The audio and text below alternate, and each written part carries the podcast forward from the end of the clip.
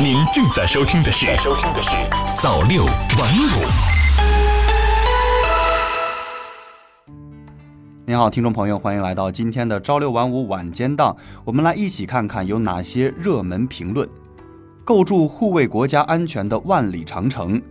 第四个全民国家安全教育日到来之际，各地国家安全教育活动正广泛展开。全社会对国家安全的热切关注和积极响应，有力证明国泰民安是人民群众最基本、最普遍的愿望。国家安全始终是人民获得感、幸福感、安全感最稳最实的基石。维护国家安全，须臾不可放松，更需汇聚全民力量。患生于所呼，祸起于细微。历史一再启示我们，没有意识到风险本身就是最大的风险。越是前景光明，越要增强忧患意识。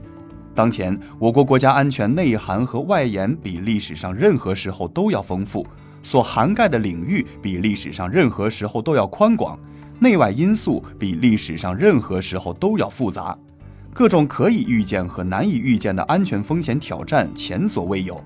任何一个领域出现安全问题，都有可能牵一发而动全身，影响到国家和民族的发展，乃至每一个人的切身利益。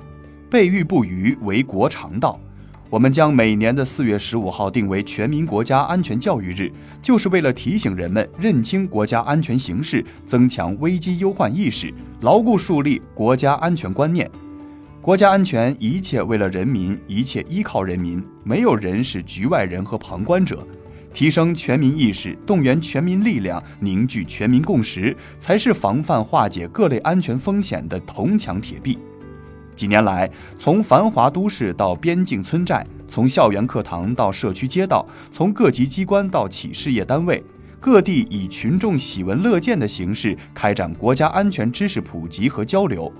全民国家安全教育渐入佳境，越来越多的人意识到国家安全与社会生活息息相关，全社会全国家安全意识水平得到极大提升，全民国家安全责任显著增强。下一步还要推动国家安全教育工作向深里去，向实里去，进一步筑牢国家安全的群众基础，更好集全民之智，举全民之力维护国家安全。思想上要真重视，行动上要真落实，举措上要真见效。要抓住全民国家安全教育日这个开展工作的好契机，推动国家安全教育常态化、长效化，将国家安全的知识变成人人必备的常识，融入日常生活。要密切跟踪国家安全领域的新动向、新态势，及时向社会公布相关经验和典型案例。帮助群众明确什么是可为，什么是不可为，什么是需防范。要做好宣传和舆论引导，创新表达方式和传播手段，充分调动人民群众维护国家安全的积极性，让每个人都能享受到国家安全的红利，让每个人都承担起维护国家安全的责任，共同构筑护卫国家安全的万里长城。数字阅读让书香中国更加富裕。易阅读让生活更美好，这是第五届中国数字阅读大会的主题。会上发布的《二零一八年中国数字阅读白皮书》也用一串串数据证实了易阅读是如何深入生活的。二零一八年，我国数字阅读用户已达四点三亿，人均数字阅读量为十二点四本，人均单次阅读时长已达七十一点三分钟。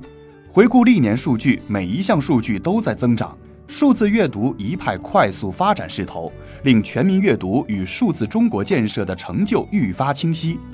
从校园到机关，从企业到军营，从城市到农村，如今又从线上到线下，共建书香中国，已经成为人们的共识与期待。二零一四年至二零一九年，全民阅读已经六次被写入政府工作报告。这期间，倡导全民阅读、建设学习型社会已经在全国范围广泛深入开展。河南、深圳等地出台了促进全民阅读的法规条例，北京、浙江、广东等十余个省份将全民阅读从四月读书月延伸至全年。全民阅读已进入常态化、法治化，形成长效机制。于是，书店成了打卡圣地，书籍被称为旅行伴侣。阅读已经是越来越多人的生活方式。一本书可以在滑动的屏幕中，可以在生动的声音里。当思想和知识走出纸张这一单一媒介，人们的阅读获取便更加随时随地随心。事实上，知识的传播从来都与技术的飞跃相生相伴。过去的千百年里，一次次印刷技术的进步都带来了知识传播的跃升。第五届中国数字阅读大会探讨了数字阅读理念、方式、实践的创新，还有许多对未来阅读的畅想。我们或许可以用 VR 眼镜进入体验一部历史小说，在文字、音视频的交互融合中，获得更多、更丰富的精神食粮。推动数字中国建设。目前，我国已有四十余个省级数字图书馆，近五百个地市数字图书馆。同时，数字阅读产业规模稳步增长，政策、技术、市场各要素的汇聚，更加明确了数字阅读产业的未来。自二零一七年起，中国数字阅读大会开始发布中国青年阅读指数。今年的阅读指数显示。青年用户继续以高时长、高频率霸屏数字阅读，青年对哲学及社会科学的阅读需求十分旺盛。这一现象既让人欣喜，又标识出了发展数字阅读的责任。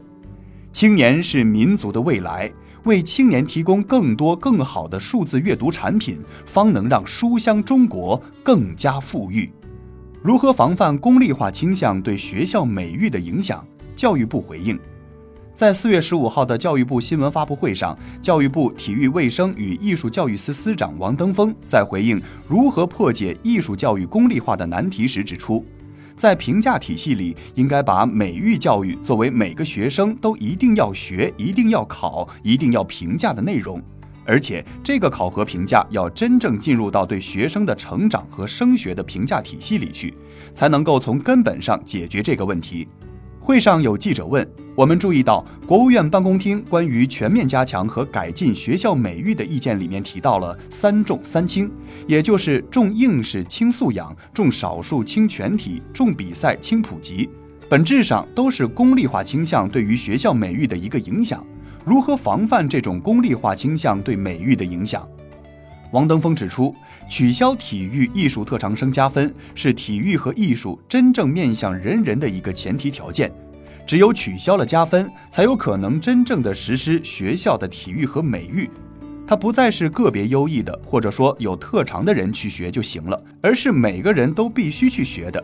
我从来没有听说过语文特长生加分，数学特长生加分。王登峰介绍，目前在全国范围内已经全面落实了中考体育加分，即语数外考完之后再做一下体育测试。这是学校体育在学生成长和综合评价里面最有显示度的一项。中考艺术加分还只是个别省份试点在做。如何破解艺术教育功利化的难题？王登峰指出，在评价体系里，应该把美育教育作为每个学生都一定要学、一定要考、一定要评价的内容，而且这个考核评价要真正进入到对学生的成长和升学的评价体系里去，才能够从根本上解决这个问题。王登峰也提到，这些问题的解决，不管是体育还是美育，都是一个非常复杂的问题。不是说我们说加就加，说改就改，说考就考。全国各地教育发展很不均衡，体育和美育在不同地区、不同学校之间发展不平衡更加突出，所以只能按部就班、循序渐进，一步一个脚印的去改进。王登峰介绍。作为过渡，教育部近年推出一个《学校体育美育兼职教师管理办法》，用多种渠道改变目前师资短缺的问题，比如可以请其他的行业、其他科目的老师兼职，或者非遗传承人、艺术院团的老师等。同时，也动员社会各界力量来破解学校艺术场馆场地困难的问题。到二零二零年，中国教育现代化基本实现。在学校体育美育方面，在基本办学条件方面，也要有一个根本的转变。好了，听众朋友，今天的朝六晚五晚间档就是这些，我们明天见。